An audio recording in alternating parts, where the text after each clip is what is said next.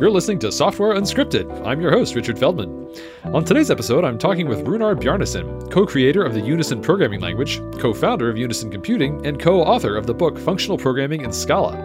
We talk about the design of the Unison language from the basics all the way through things that no other programming language in the world is doing. Software Unscripted is sponsored by my employer, NoRedInk. No Red Ink makes software for English teachers, and we're on a mission to help all students harness the power of the written word. We're also hiring, so the next time you're thinking about a change, take a look at noredink.com/jobs. And now, the Unison programming language.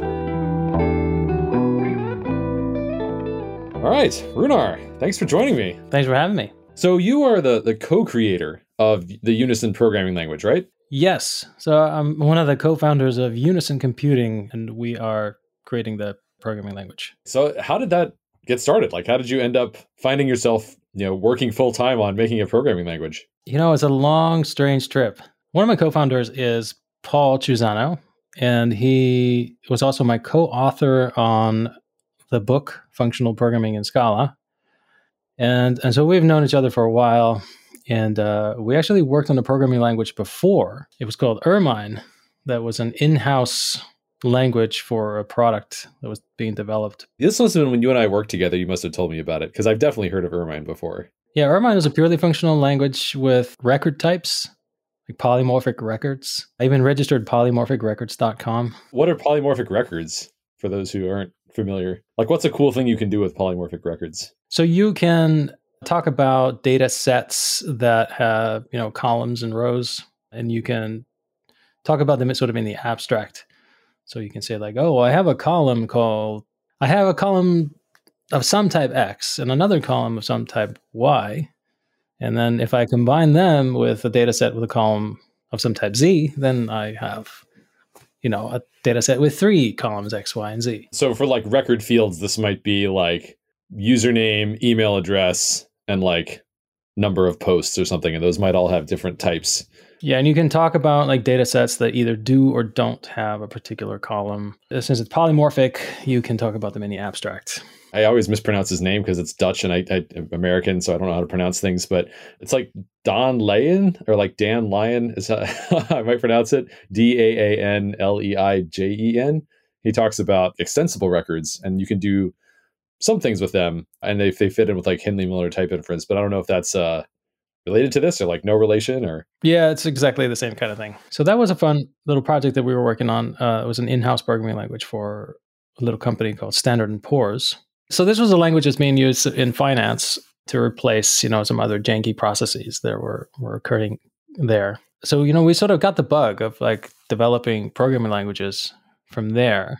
So paul was always kind of like thinking about other stuff and like different language paradigms and he had this idea like sometime after we started writing the book after we both left standard and poor's and started writing the book he had this idea that you could edit code directly like using the structured editing wasn't anything new at the time but the central idea in unison in, in paul's mind child that later became unison was that every expression would be identified by its hash and so you could have, you know, nodes in the tree that each would have a hash.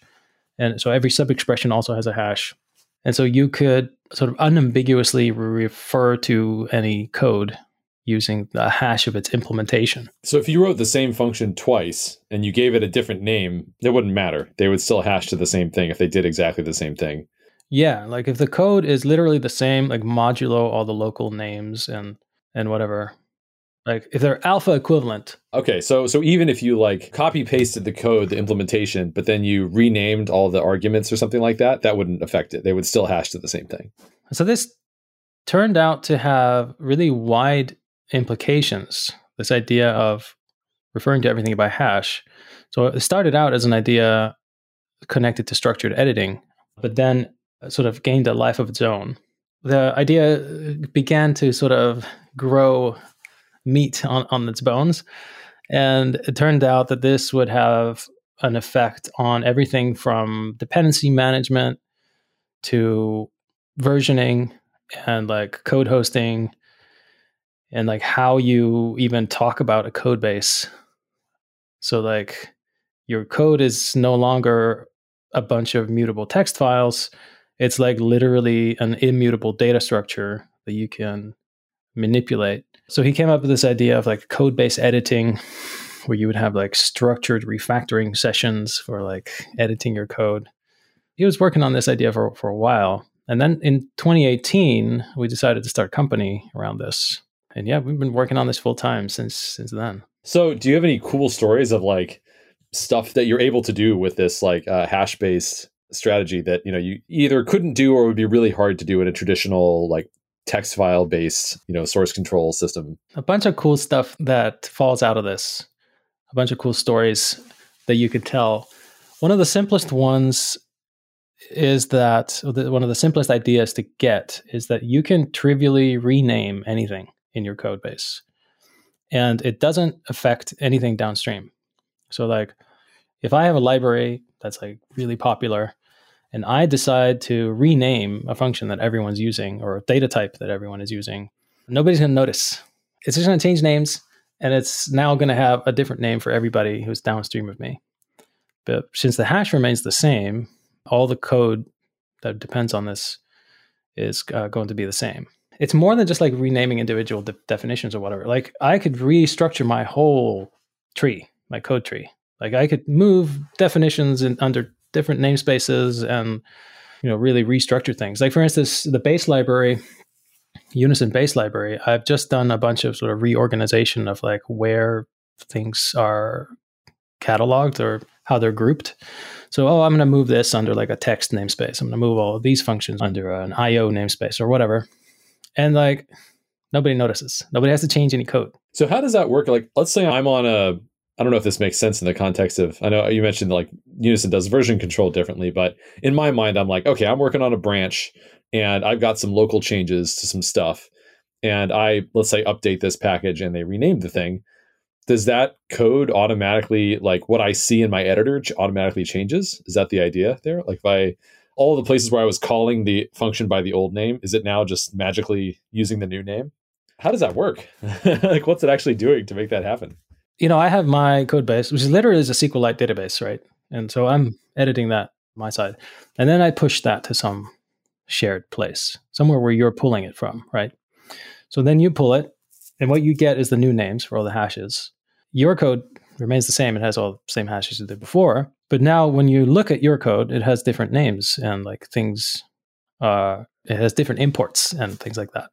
So is that like when I'm looking at that, am I do using that in like Emacs or VS Code or Vim, or is there like a separate Unison editor that I'm looking at this in, or how does that work? Yeah, you're just looking at it in your favorite text editor. There was a Unison code editor like in the early stages of the project. I think I remember seeing a demo of this. We're going to return to that at some point. That has been abandoned for now because that's not really the interesting portion of, of Unison. But there's certainly a lot of things we could do with like structured editing, but it's kind of a science project I mean, more of a science project than like writing a whole language around hashes. So renaming is really only one facet. I mean, it's one story that you could tell about th- new things that you could do. But like another one, and maybe a more important one, is uh, distributed programming. So like the way things work now traditionally in most programming languages is that you write like microservices or you have like a message bus or you know remote procedure calls i guess has kind of fallen out of fashion. But the way that things work is that you have to have like the name of something or the address of something. You have to know that it has like the right version and like you have to know what the data it, that you're going to send to it has to look like. You have to know what the data that you're going to get back is going to look like and that has to all like agree with the versions of things that you're using right now. So like you end up having these microservices that that are you know implement some kind of protocol that's like defined in protobuf or some external format. And like managing that can be like a complete nightmare. And it's all like totally ad hoc. And you know, there'll be like several programmers on your team who do nothing other than like manage those formats. So Unison takes is just a completely different approach to distributed programming. It's like you don't have to write like encoders and decoders at like the network boundary. You just have a, a Unison API. You say what code you want to run and where, and then you just run it.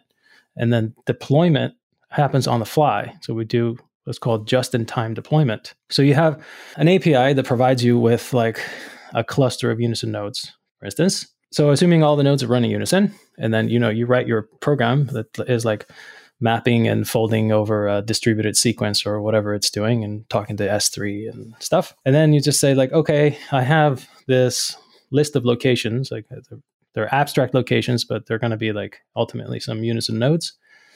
Then you say, okay, I want to distribute my computation using some strategy among these nodes. So you don't say to the remote location, I want to send this data to you at this address and get some data back. You say, hey, node, here's a hash.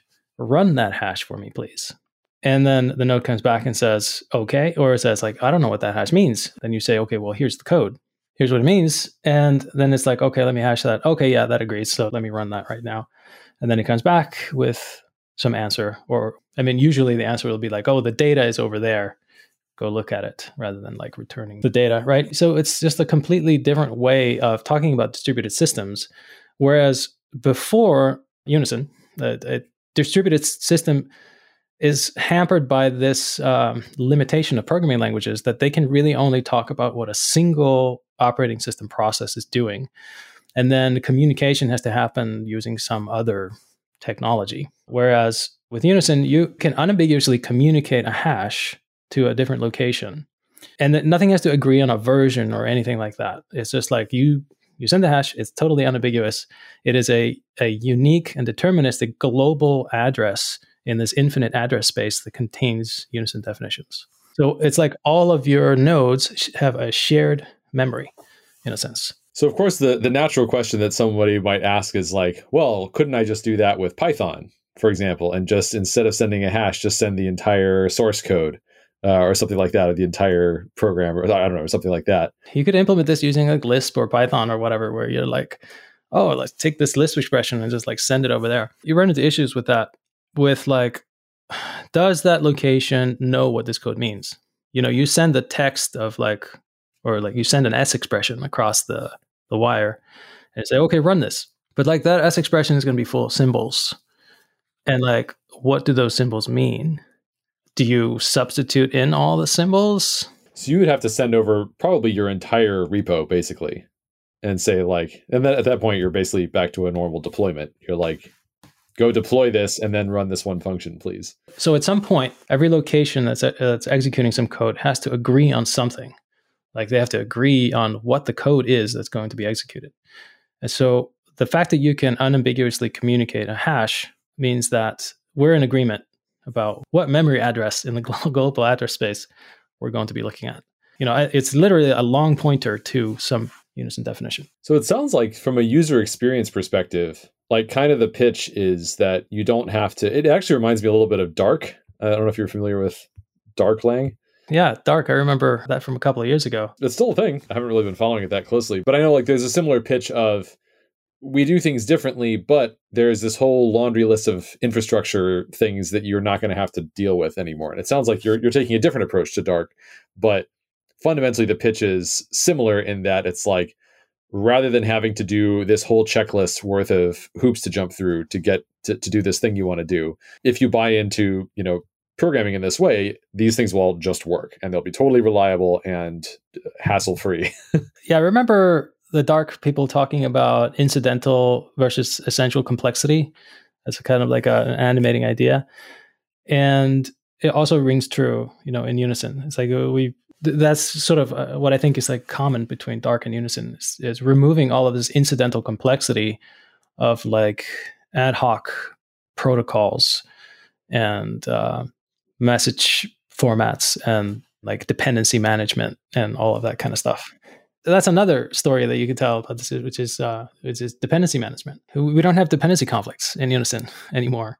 Dependency conflicts. What would be an example of one of those? So a dependency conflict occurs when, like, for instance, in Scala, you have a dependency on a library, and then you have a dependency on a different library, that has also a dependency on the first library, but it depends on a version of that library that is different from the one that you depend on. And then so you have a conflict because those two libraries share a namespace. And so those names are in conflict because whenever you see that name in code, you don't know which one is meant. In Unison, this is just not a thing because you always refer to hashes, and hashes are unambiguous.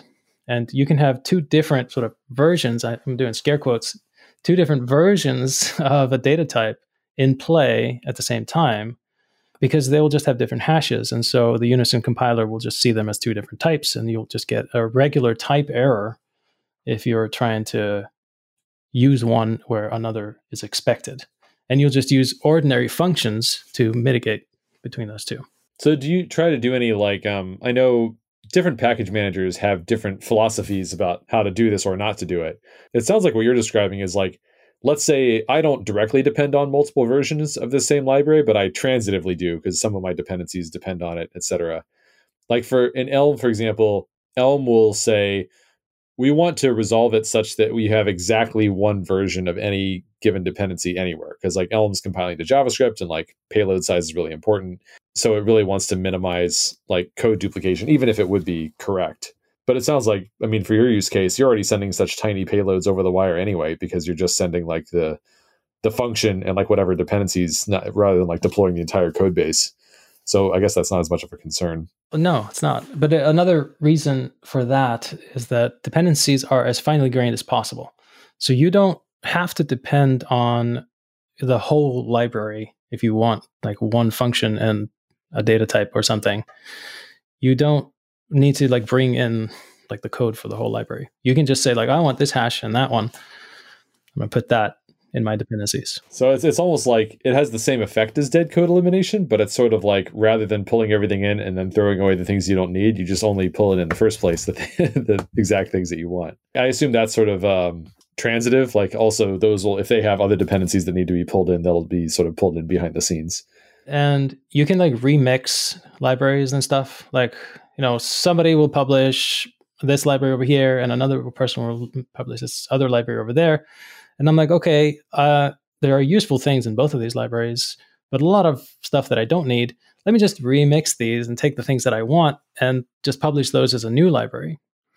And if somebody depends on your library they'll actually just get those same definitions. Like it's not going to be a different library in any sense it's going to be like the exact same code it doesn't really matter which dependencies they bring in. Like, do they bring in those two that you started with, or do they bring in yours? They're going to get the same definitions. I don't know of anybody who's doing pa- package management exactly like that. I do know, like, another common thing that people bring up is wanting to, and it sounds like you also have a trivial solution to this, is wanting to import different versions of the same package at the same time because maybe you have a chunk of your code base that's using the old version. You're like, well, I want to start using the new version but I don't have time to go back and clean up all the usages of the old one because there's a bunch of them. It's in like a really nasty part of the code base. So I'll say I want to import these with different names, but it sounds like in your case, they would just have different hashes. So it wouldn't even matter that even if both versions of that package had exactly the same names, the hashes are still different. So you can just completely unambiguously refer to code from either of them. They can just totally coexist. Do I have that right? Yeah, that's true. And they can literally have the same names in your code base, but normally you would like namespace them like oh you know they'll be like v1 dot whatever and then v2 dot whatever it's like when you're looking at your code you want to be able to differentiate between the two and so we have a notion of name conflicts where two different things have the same name in the code base and we will surface that to you using the unison code base manager which is the the interface that you'll use most of the time to interface with your code base so interface meaning like so you, you do have this SQLite. I saw a podcast once where the interviewer they were interviewing the guy who created it, and he actually pronounces it SQLite, like it's a mineral or something. I mean, yeah, that makes sense. I used to always call it SQL and not SQL. I thought it was dumb that people would be calling it SQL because clearly it's SQL.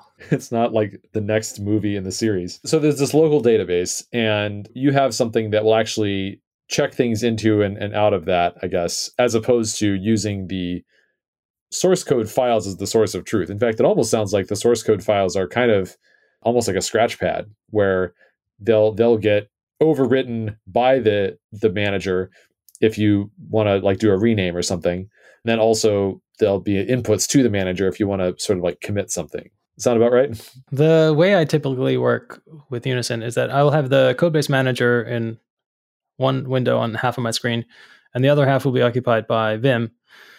And then, you know, I can type in command line. So the codebase manager has a command line, so I can type into the command line there. Like I can ask to edit something or view something. And then on the other side, I'll be editing my my Unison code, but it's very much like a scratch pad or um, a notebook kind of workflow where I'll just have one file. I literally just use one file or one buffer when I'm writing Unison code. And I just save that buffer and whatever changes I made will get sent to UCM, the codebase manager. And uh, there I can like add it to my code base or I can like say that I want to update an existing definition or something like that. And then if I say, oh, edit this definition, it'll paste it to my scratch pad sort of automatically. So the next when I alt tab over to my scratch file, it'll reload and now I'll have the code for that and I can edit that. And I'll just sort of continuously push whatever code I was working on in the past just sort of down the stack. So it'll basically go into comment at the end of my file, like everything that I've been working on before. So it's it's a pretty convenient way of of working with with code. That sounds like a different workflow than what I'm used to, but but I can understand how it would work. I mean, essentially, instead of doing like anything to do with saving files or opening files or stuff like that, you wouldn't do that directly in Vim. You would do it in the other window, and then Vim would just become updated to reflect whatever you just asked it to do. Right. If you've ever worked with Smalltalk, like Squeak or you know Visual, what's it called? Visual Age, Visual Works, one of those. If you've ever worked with those, it's very similar the workflow. So changing topics a little bit. So I also know that Unison is maybe the biggest language that I know of that uses algebraic effects. Biggest in what sense? Most used. Yeah, we're using abilities. We're calling them abilities. I guess they'd be called algebraic effects do you want to just like give a quick primer on, on on what they are? Like what's what's the motivation for for having them in the language? So one motivation for having algebraic effects is that monads are super awkward to work with. So monads add a syntactic overhead to your code that makes it so that the code that's effectful sort of looks fundamentally different and has a different feel to it. It has a completely different ergonomics than sort of straight line code or a code that doesn't use any effects, pure code. That's not great. So we really wanted to remove that distinction. And so you could think of it as like monadic function application being the default in Unison. And so basically every function application is potentially monadic. You know, it can potentially have these effects. And then the type system keeps track of what effects are in play and whether or not you have like uh, sort of dispatched those effects with handlers. And uh, what's an example of this? Like a simple ability in the base library is uh, the ability to abort. So in something like Elm or Haskell, you'll have something like a maybe or optional uh, data type.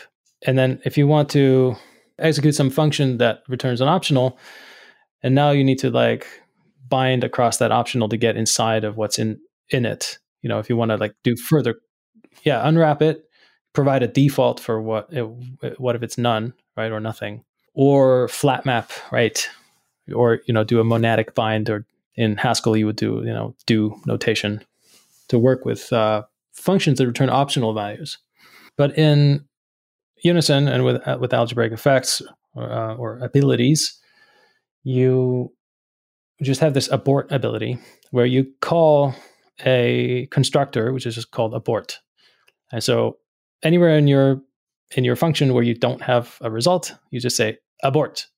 And that will basically throw an ability request to the outside context. It's very much like exception handling.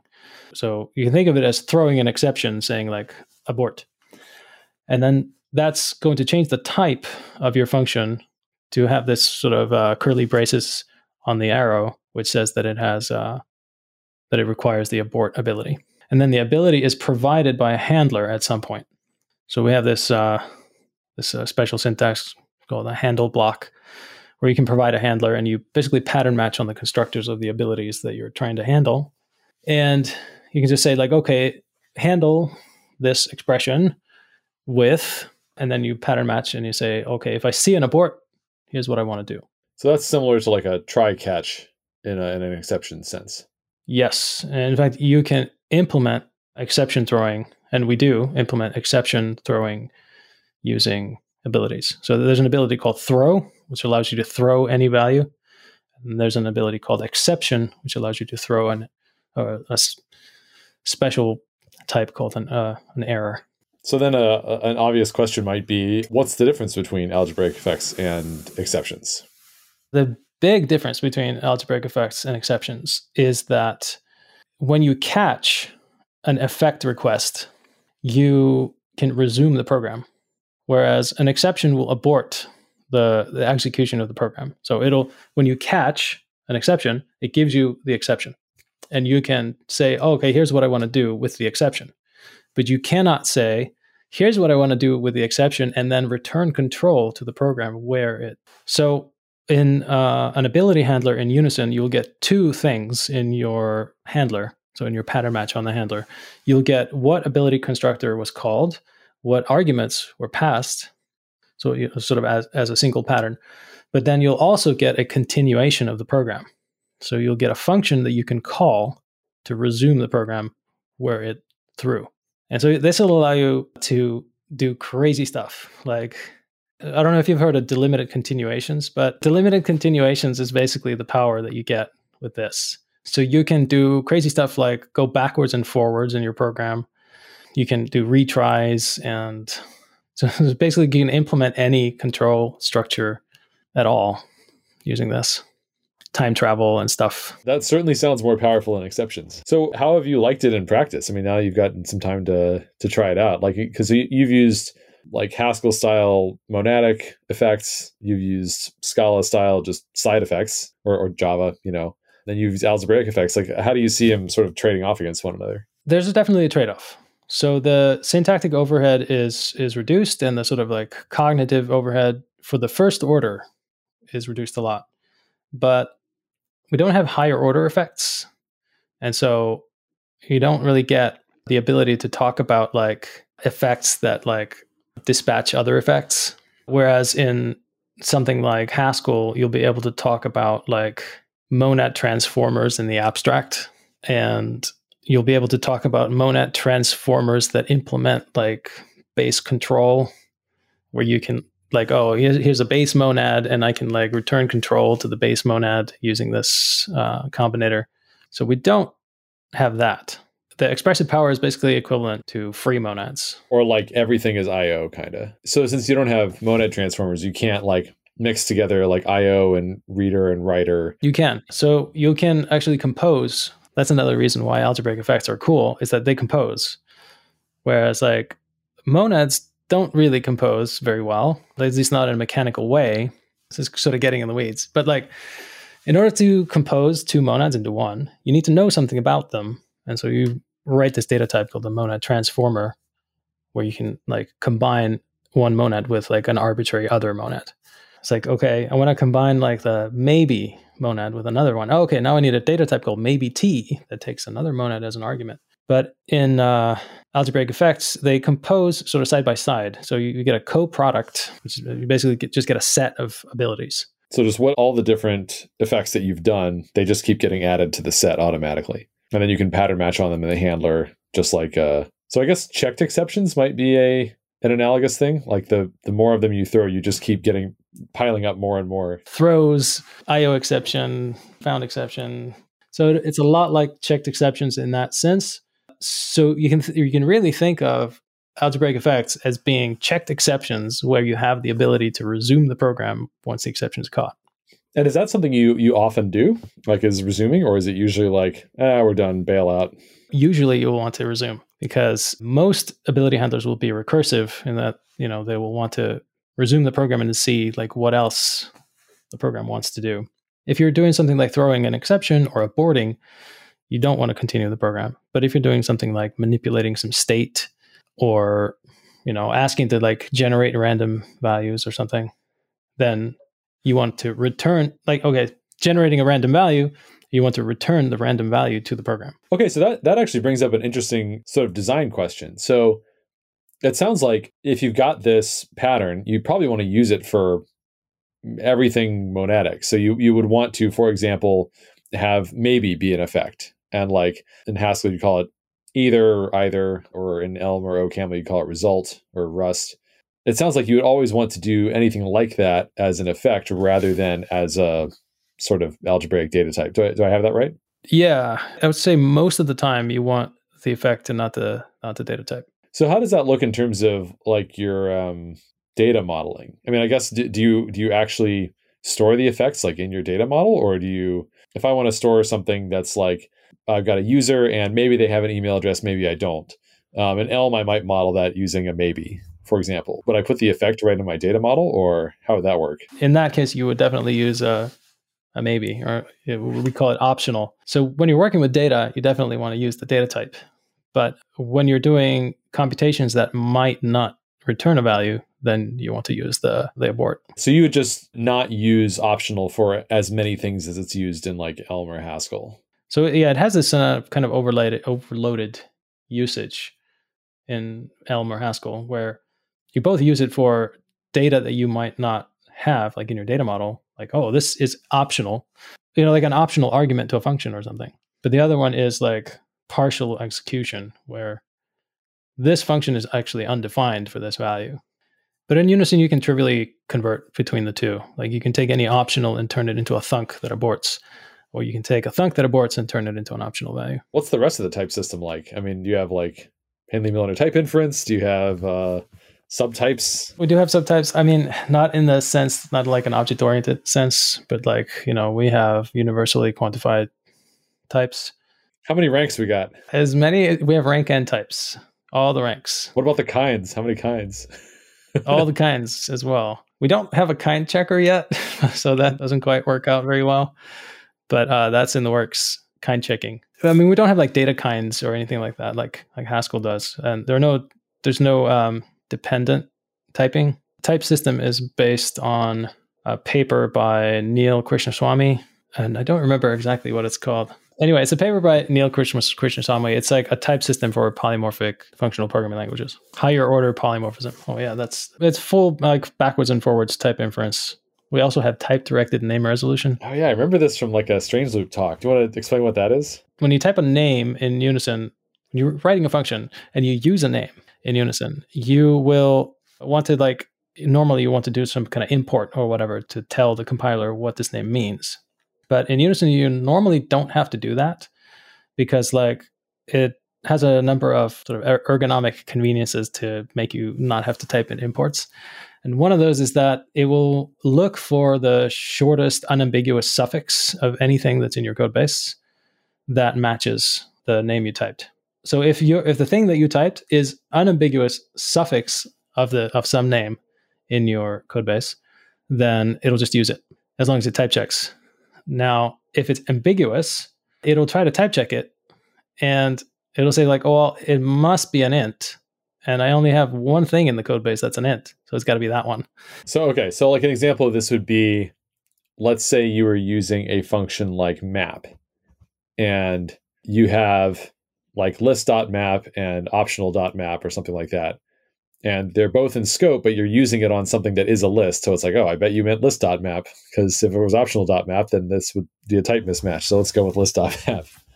And I seem to recall from the talk that in a lot of languages this sounds horribly inefficient because if you have like 10 things imported then it's every single time you compile you know at all those call sites it's going to have to look through all 10 of them but in unison because you've already got all of these things sort of checked in and hash based it kind of only has to do it once and then it's like oh it's not list.map it's this hash and that's just what it is from then on once it's like in the ucm yeah, that's an important difference between Unison and other languages is that you'll never have, you know, a million line code base that you're like compiling all at once. You'll usually have one or two definitions that you're compiling and then you'll just add them to your code base and they're there and then you'll get on with your work. So you really do this sort of incremental compilation. If you change some definition that a lot of stuff depends on, and that may take some time to comp- recompile all of those definitions.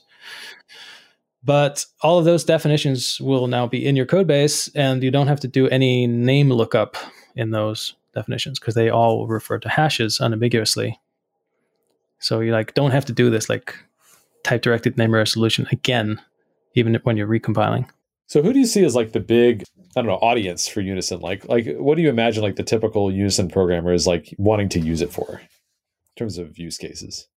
I think there's really maybe two different kinds of people who would want to use Unison, and one of them are just people who are like me, really fed up with programming, where deploying software, manage dependencies, getting stuff built, even just like starting a project in most languages is just like a little bit daunting. Maybe not daunting, but like there's a level of friction.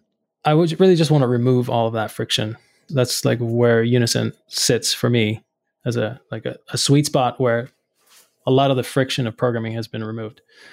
And the other audience, I think, is people who want to do large scale distributed computations. We really have the potential of, you know, since all the nodes in your network share a global memory space where the, the addresses are hashes, you really have the potential to program uh, huge networks of systems as if they were a single computer. And so you can program them simply and directly, just like you're programming your laptop.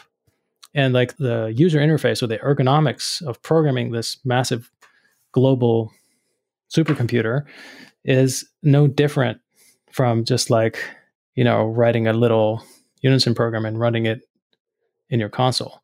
And so normally like that's completely delightful to like oh i'm tinkering with a little program and i'm running it on my laptop like this is great but then like you come to work and you're like you know i just get tired thinking about it like you're working in the salt mines of the enterprise you know like there are yaml files and i don't know there's like a build process and like there's all this stuff and i just want to don't want to do any of that stuff and i think that a lot of people don't want to do any of that stuff it's like, so I'm a data analyst or something, and I have like a big data set that I want to compute some stuff over. I have the program on my laptop and it works locally for a small data set for me. And now I want to like, you know, run it on like the entire history of, you know, some web service that's been up for 20 years or something. And now like, oh, I got to go provision servers and stuff. I just don't want to do that. Instead, aha, I can just write it. Right, I can run my the same Unison program that I ran for the in the small. I can now run that in the cloud. Right. You basically you have the same program. You just literally all you have to tell it is where to run it. Run it somewhere else instead of on my machine. It's like okay, I did it. I mean, that, that's maybe a little bit of difference because like you'll be working with different data types. You know, you'll be working with a distributed sequence rather than an in-memory list, for instance. But like essentially the program is exactly the same. Let's talk about that a little bit. I mean, what are the trade-offs between like why wouldn't I always use the distributed sequence, for example? I mean, the reason why we're using like in-memory lists like this is because they're easy to work with. And, you know, they run locally on our machines and we don't have to think too hard about that. But like what if, you know, you had this global distributed computer that you could program simply and directly like would you ever want to work with the simple in memory list. I don't know. Maybe not. Like maybe there's a whole, you know, like there was a P- whole PC revolution in like the 1980s where like we went from like, oh, you know, computers are like a thing that like exists at the office and like they're big. And what are you going to do with a computer at home? Like, what are you doing? Storing recipes? Like, I don't know. But like, it turned out that lots of people had lots of stuff to compute and they wanted to use computers and they wanted more and more powerful computers to do more and more stuff. And so maybe there's like a roof right now over, you know, this is sort of like a ceiling on what we can do with computers because we all have like these PCs that we're doing stuff on. But what if we could just like remove that that roof? Like maybe you, you know, Richard, you have like lots of stuff that you might want to do that you don't know yet about if you had a vastly more powerful computer that you could program simply and directly. It's like at the beginning of the internet, it's like, oh, what are all these people going to say to each other? Like, what's the internet even for? It's like, well, it turns out that like we want to be on the internet all the time. Those are all excellent points. Philosophically, I actually had a much dumber question, which I was just really curious about the specific implementation of like the distributed sequence versus like an in-memory one. Like, what are the differences between the data structures? I mean, a distributed sequence will be sort of like a virtual list rather than like it won't be like you know a sequence of like memory cells. So it's got like addresses of like other nodes in it. The data that actually backs the distributed sequence is going to be like in different places stored in files and like maybe at any given location it'll be in like 20,000 different files or something. Is there any way you could get fancy and like merge the two data structures and have it be that like you've got like I don't know indicators in like the bits somewhere so that you can tell very quickly like if this is a local in memory pointer or like a you know like pointers have a couple of like three extra bits on like a 64 bit system you can store extra info in them we do this for strings. This uh, we got this from c++ but it's like a string will normally take up like 24 bytes in memory just for the like the pointers 8 bytes and then the length is 8 bytes and the capacity is 8 bytes but if the whole string happens to be less than 24 bytes, why even allocate the memory anywhere? Just use the 24 bytes you got and just stuff it in there. And you don't even have to do a heap allocation or, or free it later. So we just do that and we just have like there's like a one little bit that indicates like is this a short string or a big string? It's totally transparent to the user. It's just a you know behind the scenes optimization. And, and it's pretty cool because then you then you could really get to the point where like literally I'm doing what feels optimal on my local machine, but then suddenly I want to run it on this huge thing. I don't even have to change my code. I'm just like just go run it, right? that's the that's the least friction of all. Oh, absolutely. Yeah, I like this idea. If I have one contribution to, you know, Unison idea space and it's that, I'll call it that a win. that's a lot of really cool stuff. So I don't know how far along in terms of like, you know, commercialization this is like because I know you mentioned like you started a company around it. I assume you're planning to sell the like actual nodes, like the the infrastructure that people can use to get this convenient experience. Is that like up and running or is that in the works or where are you at with that? We're building it right now. And we have something like it does work. We are running programs on the what we're calling Unison Cloud. We're running running programs in the Unison Cloud, and it it works. Like it actually like distributes code among the nodes and like does stuff. It's not quite ready for like production and prime time, but we're hoping to open it up to you know beta testers and stuff fairly soon, sometime this year.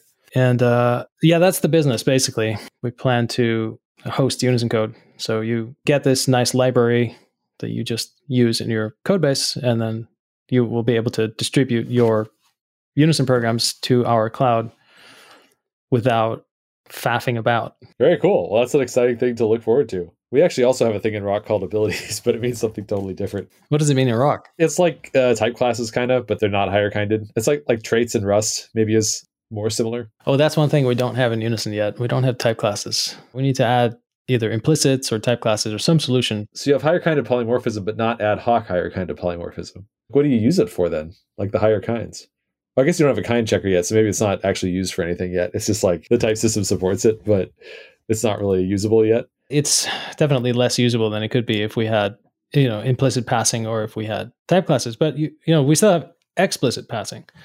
So you can still use higher kinded types for explicitly passing dictionaries, basically.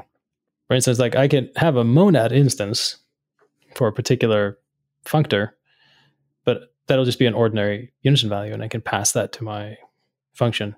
But I have to do it manually. Like I have to carry that around everywhere. So it's a lot less convenient than it could be. But that's coming later. Roc monomorphizes, so we uh, we don't do any dictionary passing, which has its own set of trade offs. Well, thanks so much for coming on. It's really, really nice to catch up and uh, and hear about Unison. It sounds like a lot of really exciting progress. And yeah, I had no idea Unison was so cool. When you get me talking about it, there's a lot of stuff that's happened in the past couple of years. Well, now everybody listening will also know how cool Unison is. So if people want to learn more, uh, it's, it's unison.org, I think. Is that right? Yeah, it's unison-lang.org. Awesome. Well, Unison, check it out. Runar, thanks so much for coming on and, and talking to me about all this. This is great. Yeah, thank you for having me.